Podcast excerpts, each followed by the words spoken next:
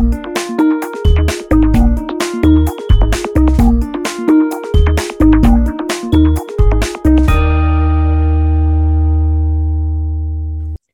to this Frequency Matters podcast. I'm Pat Hindle, and today we are going to discuss the importance of using the 6 gigahertz band for 5G and the benefits of unlicensed spectrum. Here to discuss this with me is Martha Suarez, President of Dynamic Spectrum Alliance. Welcome, Martha. Hi, Patrick. Thank you for having me here. It's my pleasure. First, can we just start off? Can you tell us a little bit about Dynamic Spectrum Alliance and what is your mission? Sure, sure. The Dynamic Spectrum Alliance is a global cross industry, not for profit organization. And we advocate for laws, regulations, and best practices that will lead to more efficient use of the spectrum, uh, fostering innovation and affordable connectivity for all.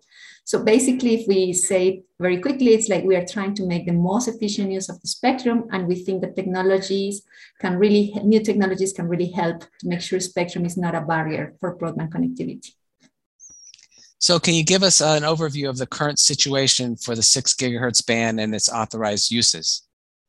Yes, so currently the six gigahertz band is already um, allocated for different services, including fixed service that is mainly used for microwave links. So it's like the backhaul of broadband connectivity.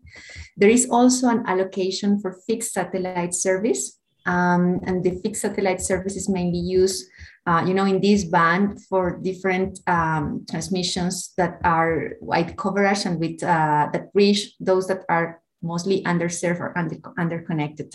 So, and we also have some other additional usages of the band. There are some portions of that that are allocated for, for example, for radio astronomy. In some countries, we also have allocation to mobile, and that is important, for example, for electronics news gathering in some countries you have these systems that are um, you know used for broadcast but they're moving from one place to the other. So that is a mobile allocation. But important to mention that is not imt identification. So it means that is not dedicated for mobile networks as, as for cellular mobile networks. So what spectrum is available for increasing the capacity of mid-band 5g today, the established path to mid-band license 5G is through the 3 gigahertz band mainly. So it could be from 3.3 gigahertz to 3.8. And then also there are new um, cases now from 3.8 to 4.2 gigahertz band globally. And uh, most of the mid-band new radio devices have been announced for the 3 gigahertz range, including N77 and N78 along with devices for the 2.5 gigahertz band N41 and 2.1 gigahertz band N1. Um, it's important to say that at the 6 gigahertz frequency band, there is no new radio specification for standard FDD or TDD 3GPP technology. But uh, although there is a 5G new radio unlicensed that has been specified for license exempt use in the 6 gigahertz band. So we see more that there are opportunities for mid-band capacity in the, you know, it could be the, the evolution of those networks that are currently 3G or 4G. That spectrum could be used in the future by 5G systems. Uh, the 2.5 gigahertz band, the um, 3.5 that I just explained before. And also there are new studies about the 4.9 gigahertz band. So we think that those bands provide um, a, a, lot of flexibility for regulators to um, deploy 5G systems. And important to say also that in many cases, um, the main issue is not identifying frequency, more spectrum for IMT, but is, is on the process of us making sure that that spectrum is assigned to the mobile operators. So uh, we see that there is enough spectrum that has been identified for IMT in low band, mid band, and also high bands with a lot of capacity for millimeter waves in, in, in you know, all the new bands in 26 gigahertz, 28 gigahertz in some countries, and so on. So that is, um, th- there is a very good combination of, of spectrum for 5G networks that is already available, and that will be enough to cover that uh, those requirements in the future, complementing those networks with Wi-Fi and license net- networks. And so, why would it be important to make full use of the bandwidth available in these six gigahertz bands and not just part of it? uh, that is a very interesting question. From the DSA, we think that the most benefit for the six gigahertz band will be not to dedicated for license access, but for license exempt or unlicensed access.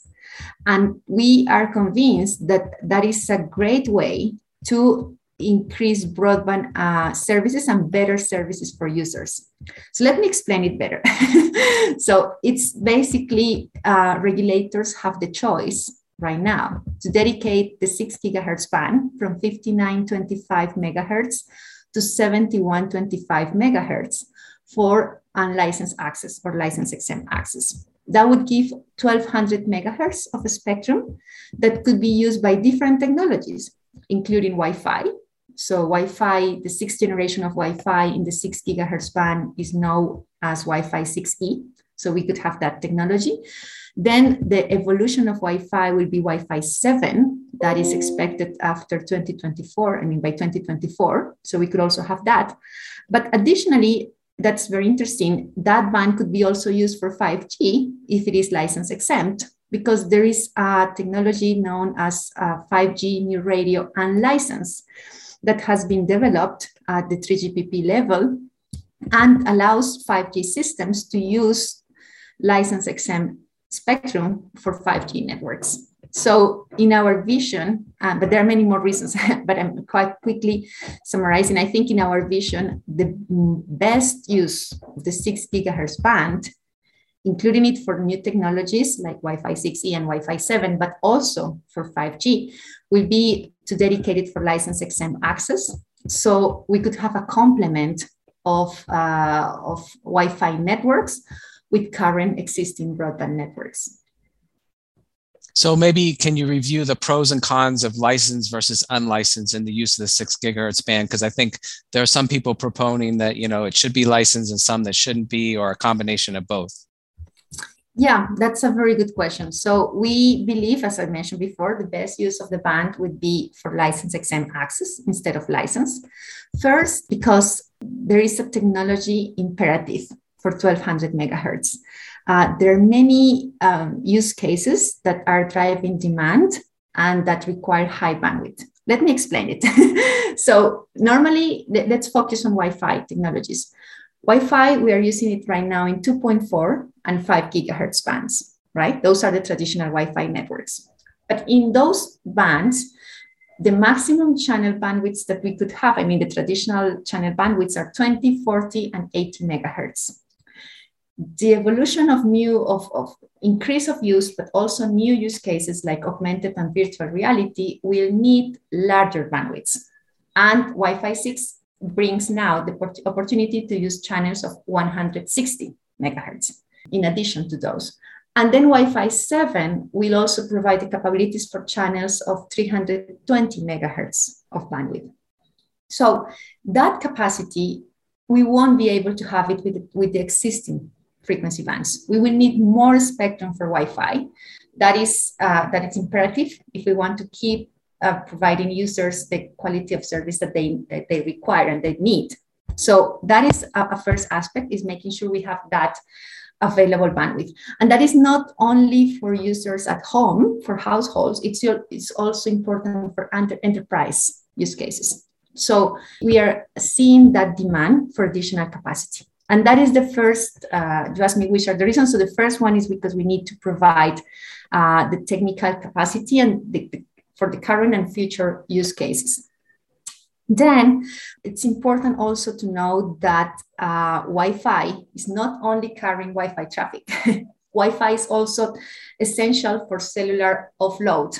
Um, so it means that, for example, when a user is having his smartphone or his smartphone, uh, when you go at home, or when you go to the office, part of the of the traffic instead of going through the mobile network, it is offload to Wi-Fi. And that is, I, I, think you have also seen that when you say, like, do you want to update your system? And you say, like, yes. And then you say, but you are not connected to a Wi-Fi network. are you sure you want to do it? Um, and that happens also when you want to download uh, some videos or, or, those applications. So Wi-Fi is offloading uh, a good part of the traffic from mobile networks, from cellular networks And that's going to increase with 5G. You know, that has been growing with every new generation of mobile technologies. Um, so it's important to have it. Other aspect is that, you know, the traffic that we have Wi-Fi networks is really high. You know, in uh, we, we have made some studies at the DSA um, in North America and Europe, and you know the daily traffic in North America could be between like dependent in a five gigahertz Wi-Fi network, it could be between eight to ten gigabytes per day. That's huge. Wow. and if you you know like and, and most of users, for example, in Europe, 90% of the traffic is indoors, not outdoors. So we need to make sure that Wi-Fi networks won't become a bottleneck. You know, like we are talking about gigabit connectivity. One of the purposes, for example, in Europe for the Digital Decade program is to provide one gigabits per second, one gigabit per second for every household in Europe by 2030. So if we don't have enough capacity for Wi-Fi, giving additional spectrum, there will be a bottleneck. And 500 megahertz is not enough especially for high for um, high density environments. For example, if you're in a in a building and you're in an apartment, and then your neighbors are also connected to Wi-Fi, and especially at the peak hours. So we need a lot of channels that could be used uh, in a relatively small area to provide that capacity to every user that is connected to the internet. So that is, and, and, and you can imagine for enterprises, that's even more. Then the other argument is that license exempt access to the entire six gigahertz band is providing a huge economic impact. You know, normally that instead of um, administrations receiving money from an auction, that is the traditional way that it happens with, uh, with uh, mobile networks, we are providing here a social and economic benefit. We have quantified it from the DSA perspective, and we have those numbers for different countries. For example, let me give an example. In the case of Brazil, we found that the economic benefit would be more than 163 billion dollars, US dollars in 10 years. Wow. That's huge. So that is just for the six gigahertz band. By Wi-Fi in general has also a huge contribution to the economy. The Wi-Fi Alliance made a study that found that the global value of Wi-Fi in 2021 was 3.3 trillion dollars, and it will be 4.9 trillion by 2025. So it's really huge. You know, it's like, um, and that is explained because Wi-Fi has uh, impact on different sources of value. Like, for example, um, you know, like public hotspots, like the opportunity to develop AR, VR, the opportunities for enterprises to update their networks instead of having uh, cable to every computer they can have wi-fi very performant wi-fi networks um, that will provide that value. So there are many sources of value that are taken into account. And there is also an, an opportunity cost if i may say it so it means that instead of waiting to see what will happen because uh, at this point there is there is no ecosystem in that band for 5G licensed. Um, and then if regulators decide to wait in region one to see what will happen at WRC and then to see if they clean the ban and if they have the auction, all that will take a lot of time. If regulators decide to open the ban for license exempt access immediately, they will start seeing the economic benefits from the beginning because then you will have a lot of equipment Wi-Fi equipment coming to the country or in general license exempt equipment, and then it will create uh, those use cases. The Wi-Fi technology, standards, and interoperability are all in place today.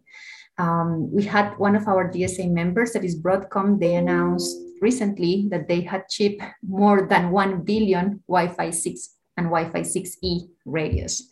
So it's a reality, you know, you can see now many devices, including Wi-Fi 6 and Wi-Fi 6E. Uh, it could be computers, tablets, smartphones, even TV. you know, like now there are so many objects connected to the internet. So that's what we are seeing, that there is a huge ecosystem there. Um, and then coming back to your first question, uh, also we need the entire ban for, for license exempt access instead of license access because we know that Wi-Fi or license exempt devices can coexist very well with the incumbents in the band, with the fixed service, with the fixed satellite services. Uh, so those services can be protected and they can continue uh, growing because uh, Wi-Fi is going to coexist with them. That is something that is not decided for 5G yet. You know, that is under study for license 5G. Um, and there ongoing studies to know if it would be possible to have IMT identification in the upper part of the band, uh, protecting incumbents. But that is something that has not been solved yet. In the case of Wi Fi, we know that it's possible. We had studies in the US, we had studies in Europe, and, and all of them have shown that it is possible to coexist. Then, my final argument about why the entire band should be for license exempt is because it is the best way to support both future growth and innovation in 5G and Wi-Fi ecosystem uh, because of the 5G offloading, because of the backhaul, and because new radio and license. So we think that um, administrations, even all the 5G leaders right now that have that have um, made decisions for more spectrum for 5G, have also decided to dedicate the entire band for Wi-Fi. That is the case of the United States. That's the case of Canada. That's the case of the Republic of Korea and also of the Kingdom of Saudi Arabia. So um, we are seeing a lot of good examples where uh, 5G is very important for the agenda of regulators. And at the same time, they dedicate the entire band for license exempt access as a good combination so the two technologies can complement each other. You mentioned interoperability uh, with Wi-Fi and some of the other bands that are used by like satellite and other services. How does 5G and Wi-Fi interoperate in these bands if they're overlapping? Well, the issue is that uh, at this point, we don't know if 5G could be used in the band. Uh, that is the question of agenda item 1.2 that is studied for WRC 23.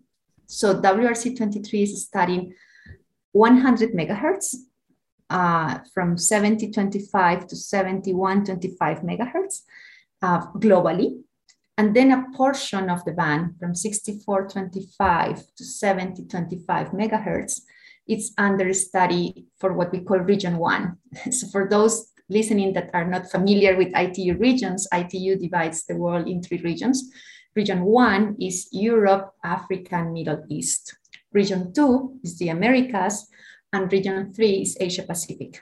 So uh, basically, the only region that is studying the upper part of the band is region one. It means that the Americas and Asia Pacific are not studying the band because they decided not to study. And that was a decision in 2019 at, at last WRC. And uh, it means that's why we are seeing many regulators from region two and region three that have decided already to have license exempt access to the band. And then in region one, that portion is under study, but right now the process is like uh, uh administrations and, and contributors will send contributions um, analyzing the fact if we could have coexistence between IMT, so 5G systems, and incumbents in the band um, when you hear the incumbents, they say that it's not possible to coexist. Uh, but that is part of the discussion. And that will be decided by 2023 if it is possible to share and under which conditions. So, because there is no decision about a possible identification of the band, so a possible 5G use of that band, we cannot study how Wi Fi would coexist with 5G because we don't even know if that band could be used for 5G. The right. studies that have been done so far are coexistence of Wi-Fi systems or license exempt systems with incumbents, so fixed service, fixed satellite services, and the other ones that I mentioned at the beginning. Are there any other regional differences in the frequency bands as far as benefits and what they would be used? Um, it seemed like in some of the discussions that it was really critical for Europe in order to meet their IMT 2020 goals, they would need to allocate some of this band. Yeah, well, um, indeed, that's part of the discussion. Like right now, there are many studies that say, look, we need more capabilities for broadband access. And some studies say we need more capability for mobile networks. Uh, and that I think that's that's perfectly fine. But many of the use cases that have been identified exclusively for mobile networks can be covered by Wi-Fi networks, by license exempt uh, networks, for example, or could be covered also using dynamic spectrum access or spectrum sharing in some of the IMT identifi identified frequency bands. Let me give you one example. We talk a lot now about AR, VR, augmented virtual reality. And we are even going farther. You know, now we're talking about haptic systems, where we are talking about really uh, uh, you are not engaged just with video, but you have like a completely immersive experience. Um, all those cases will really depend on license exempt access spectrum. You cannot imagine, for example, glasses. You cannot imagine every pair of glasses having a 5G chipset because that's more expensive, and that is there are also some design constraints for, for those devices.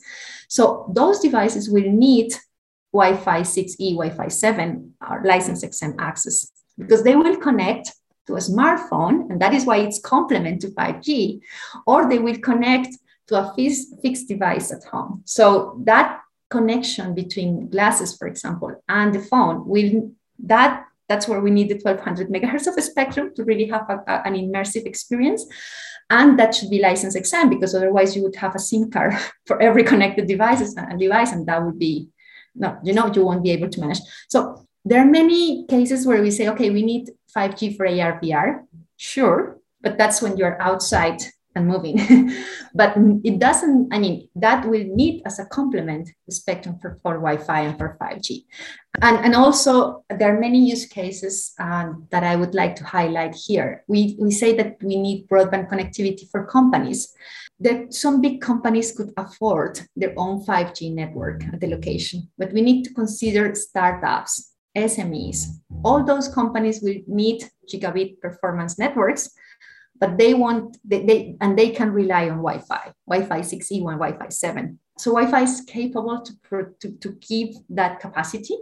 And also uh, because of the low cost because of the easy deployment wi-fi will support the widespread adoption of digital solutions especially for iot and robotics. So there is a combination of cases. We believe um, that there could be a very good combination, for example, in Europe, as you just mentioned, using the six gigahertz band, the entire six gigahertz band for license exempt access, and combining that with the 3.8 to 4.2 gigahertz band for uh, mobile uh, broadband networks, where you, got, you could have applications for verticals. So that gives administrations the flexibility to have the two technologies. And at the end, that's best for users and consumers because they will have lower prices and the choice uh, of the two technologies. Yeah, that makes a lot of sense to set it up that way. It's very flexible and definitely a lower cost approach, I think, for everybody. what are your hopes for the six gigahertz band over the next few years looking forward? Yeah, we are expecting to see um, there is a global momentum right now. Uh, there are many administrations that have decided to open the six gigahertz band for license exempt access. Um, many decided to open entire band. Some of them decided to open just the lower part of the band at this point and keep studying the upper part. So first is we expect to see that global momentum continuing and growing. That's very important uh, because it generates economies of scale that at the end are going to benefit all of us. um, so that is important. We are also seeing most of the, the, the six gigahertz band has three different use cases. Low power indoor, um, that is like the traditional Wi-Fi configuration that we have at home. So we have we are inside the building at, at, at home or at the office, and then we connect to Wi-Fi. Um, there is another type of usage that is the very low power devices. Um, that is the one that I mentioned about the glasses, for example, connecting to a smartphone. So those glasses or terminals that we could use, they are very low power because they their, coverage is just a range of a few meters, a couple of meters. Um, so they have specific regulations and condition, regulatory conditions. And then the third use case is what we call standard power. So those are systems that could be used outdoors and indoors, and they are very good to provide, for example, Wi-Fi access in a park or in a public hotspot or if you want to cover the campus of the university, then you will need Wi-Fi for outdoors. So Um, the first two cases, LPI, low power indoors, and very low power, they are controlled just by the rules. They can coexist with the incumbents just with the rules. And in the third case, uh, for standard power, we need an automated frequency coordination system that will protect the incumbents. So we are seeing now uh, a, lot of advancements in that. In the US, uh, the FCC uh, received proposals for AFC, and they received 14 proposals from different companies or groups of companies that shows a very vibrant ecosystem. And now they're in the process of um, uh, studying and, and having some demos of those uh, of those databases to make sure that everyone feels uh, okay with those systems, and then they can be certified. So also one of our expectations is to see more and more adoption of standard power applications that will uh, enable um, more use cases at the end, like those that are outdoors. And in, in the case of Europe in particular, we have been um, engaging with the different authorities. And in the last ECC plenary, the 57 ECC plenary, it was decided to have a new work item uh, about coexistence studies in the of uh, Wi-Fi networks with incumbents in the upper part of the band because Europe made the decision for the lower part of the band. So we are very excited to see that now there will be studies for the upper part of the band. Um, and we think that that is a must if we want to really provide the capacity that is planned in the digital decade program that I was mentioning before, that one, one gigabit per second for every household. We would need more capacity. So we expect to see that momentum growing, more regulations uh, in that direction.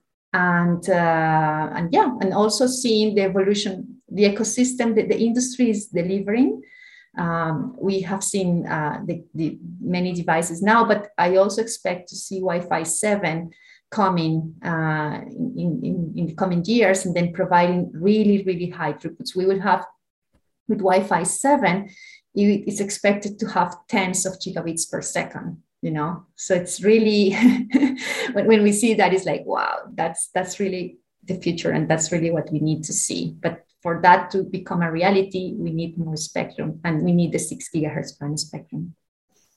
Great. Thanks so much for talking with me today, Martha, about using the six gigahertz band for 5G applications for unlicensed use. We will continue to follow this developing area and hope to have you back again for an update. To our audience, you can find more podcasts at podcast.microwavejournal.com. Thanks for listening.